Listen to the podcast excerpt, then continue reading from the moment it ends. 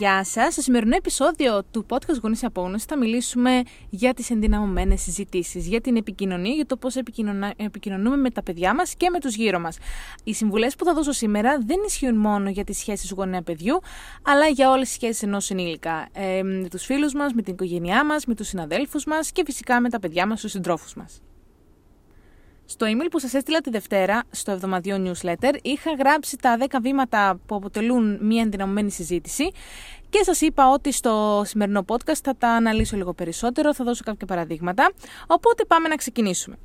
Η ενδυναμωμένη συζήτηση λοιπόν είναι μια διαδικασία με δέκα βήματα για να λύνουμε διαφωνίες, να επιδιορθώνουμε τις σχέσεις, να κάνουμε σύνδεση με τα παιδιά μας, με τους γύρω μας και να βρίσκουμε δημιουργικές λύσεις σε κάθε πρόβλημα που μπορεί να προκύψει στην καθημερινότητά μας.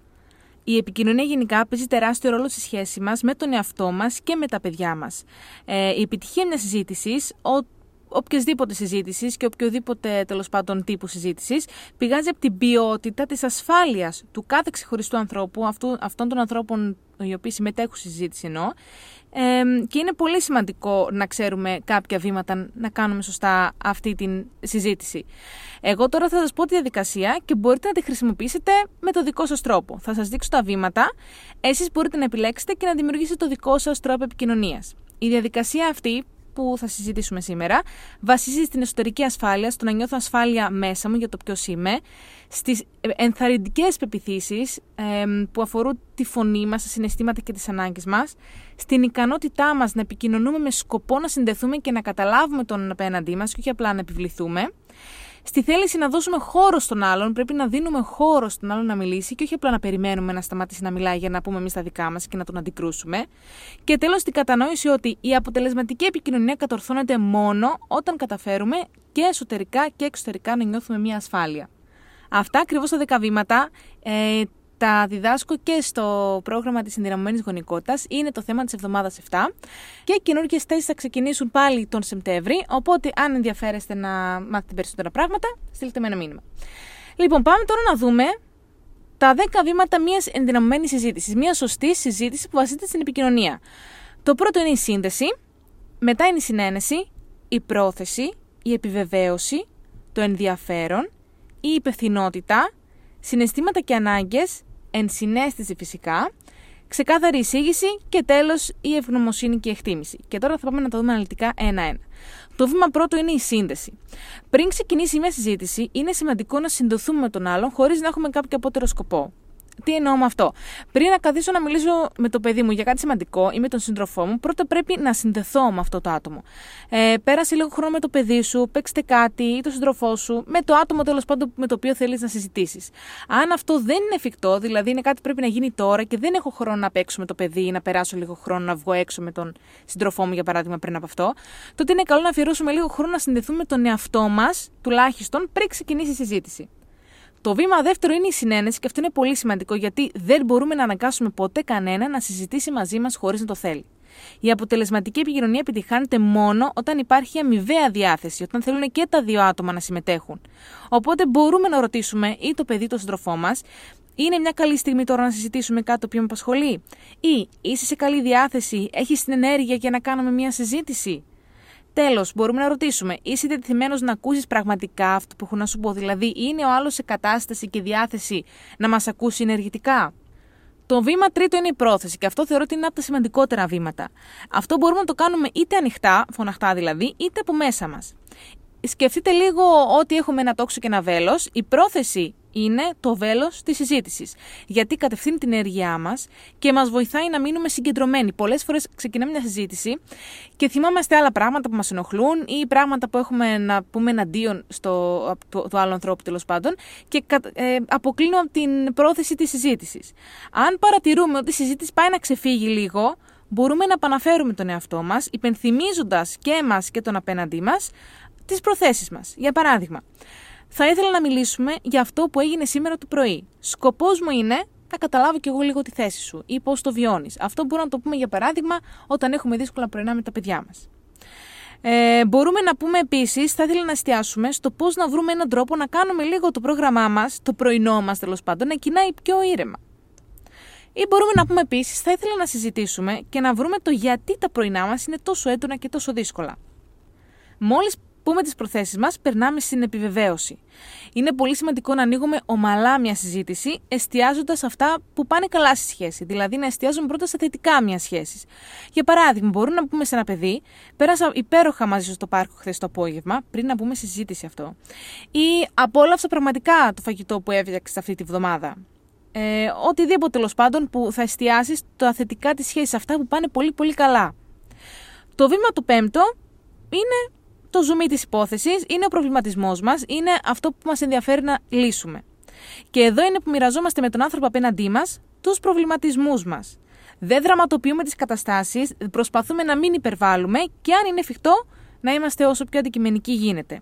Για παράδειγμα, μπορούμε να πούμε σε ένα μικρό παιδί: ξέρεις κάτι, με προβληματίζει το πόσο καθυστερούμε να φύγουμε από το σπίτι το πρωί, γιατί έχουμε αργήσει ήδη τέσσερις μέρες για το σχολείο αυτή τη βδομάδα.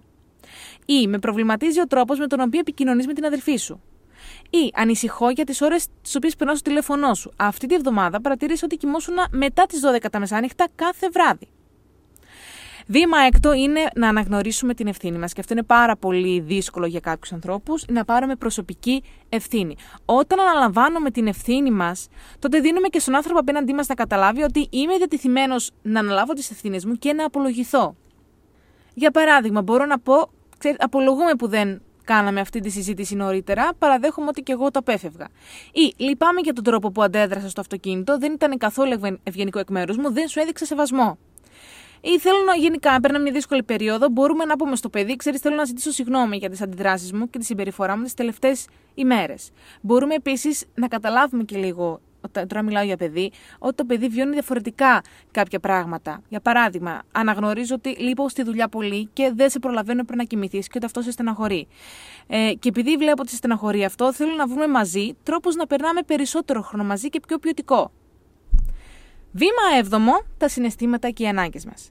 Είναι πολύ σημαντικό να τα δηλώνουμε με ξεκάθαρο τρόπο και να πάρουμε την ευθύνη των συναισθημάτων μας. Δεν θα κατηγορήσω εγώ το άτομο απέναντί μου για τα συναισθήματα δικά μου.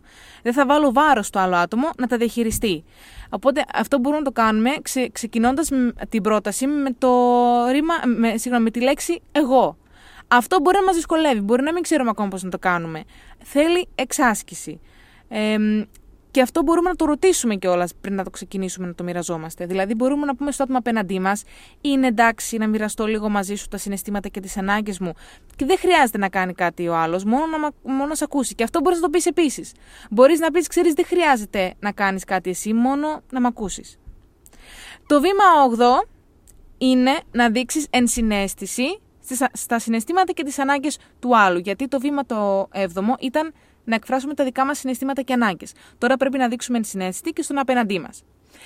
Αυτό είναι πολύ σημαντικό, γιατί αφού έχουμε μοιραστεί τα δικά μας συναισθήματα και τις ανάγκες μας, χωρίς να περιμένουμε τον άλλον να τα διορθώσει ή να τα διαχειριστεί ή να τα αλλάξει, τότε έχω δείξει στον άλλο ότι είμαι τρωτός, είμαι ευάλωτος τώρα. Οπότε μπορώ να προσκαλέσω τον άνθρωπο απέναντί μου να μοιραστεί μαζί μου τα συναισθήματα και τις ανάγκες του.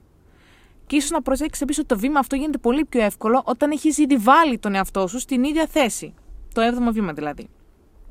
Παράδειγμα, μπορώ να πω, μπορώ να ρωτήσω: μπορείς να με βοηθήσεις λίγο να καταλάβω τι αισθάνεσαι αυτή τη στιγμή? Ή μπορώ να πω: φαντάζομαι ότι νιώθεις επίσης κάποιο άγχος και θυμάμαι ότι μου είχες πει ότι δεν σου αρέσει να αργείς στο σχολείο, γιατί νιώθεις άσχημα όταν καθυστερείς να μπεις στην τάξη. Θέλεις να μοιράσεις περισσότερα σχετικά με αυτό το θέμα? Ε, το βήμα το ένατο, πολύ σημαντικό εδώ να πω ότι κάνουμε μία εισήγηση και όχι απέτηση. Εδώ είναι που ξεκαθαρίζουμε το πώς προχωράει η σχέση σε αυτό το σημείο. Μία φράση που λειτουργεί πολύ αποτελεσματικά εδώ είναι το «θα ήσουν διατεθειμένος να». Οπότε δεν υποφτιάχνουμε ένα πλάνο μαζί και θυμόμαστε ότι ο άλλος δεν είναι υποχρεωμένος να συμφωνήσει ή να δεχθεί την εισήγησή μας. Μπορεί να πει όχι, έχει αυτό το δικαίωμα. Είναι δική μας δουλειά να, απογοητε... να διαχειριστούμε την απογοήτευσή μας. Ε, εάν ο άλλος πει τελικά: ξέρεις, δεν μου αρέσει αυτή η ιδέα, δεν μου αρέσει αυτή η εισήγηση, δεν με βολεύει τέλος πάντων, δεν με ικανοποιεί. Είναι πολύ σημαντικό να μάθουμε λίγο να είμαστε ενθεκτικοί, να συνεχίσουμε να προσπαθούμε μέχρι να βρούμε μια κοινή λύση. Αν το παιδί, για παράδειγμα, θέλει να βλέπει οθόνες τρεις ώρες την ημέρα και εμείς ξέρουμε ότι ξέρεις, τρεις ώρες την ημέρα δεν είναι ούτε πρακτικό ούτε ρεαλιστικό, δεν πρόκειται να γίνει. Παρά να πω στο παιδί: λοιπόν, θα βλέπεις μία ώρα την ημέρα και θα σε εντάξει, θα σου πει μετά το παιδί: μα δεν θέλω να βλέπω μία ώρα. Αυτό το πράγμα που λες τώρα δεν με ικανοποιεί, δεν με κάνει χαρούμενο. Σκοπός είναι και οι δύο πλευρές να είναι ευχαριστημένες με το αποτέλεσμα. Οπότε εδώ ζητάω τη γνώμη του άλλου. Ωραία, πες μου λίγο εσύ πώς το σκέφτεσαι, τι θα ήθελες να κάνουμε. Ε, ή τέλος πάντων μπο, μπορώ να ζητήσω και από τον άλλον να μου βρει μια λύση. Τώρα είναι κάτι που δεν είναι ρεαλιστικό, δηλαδή εγώ θέλω να βλέπω τρεις ώρες, εκεί θα πάμε πίσω στα συναισθήματα, τις ανάγκες και των δύο και θα πάμε ξανά και στις προθέσεις. Σκοπός είναι να βρούμε μια λύση μαζί που είναι να ικανοποιεί και τους δύο. Ε, λοιπόν, οι εισηγήσεις και απαιτήσεις είναι πολύ, πολύ λεπτή γραμμή. Οι εισηγήσεις είναι συγκεκριμένες και όχι γενικές, δηλαδή πιθανές απαντήσεις στο ποιος, τι, πότε, πού και για πόσο.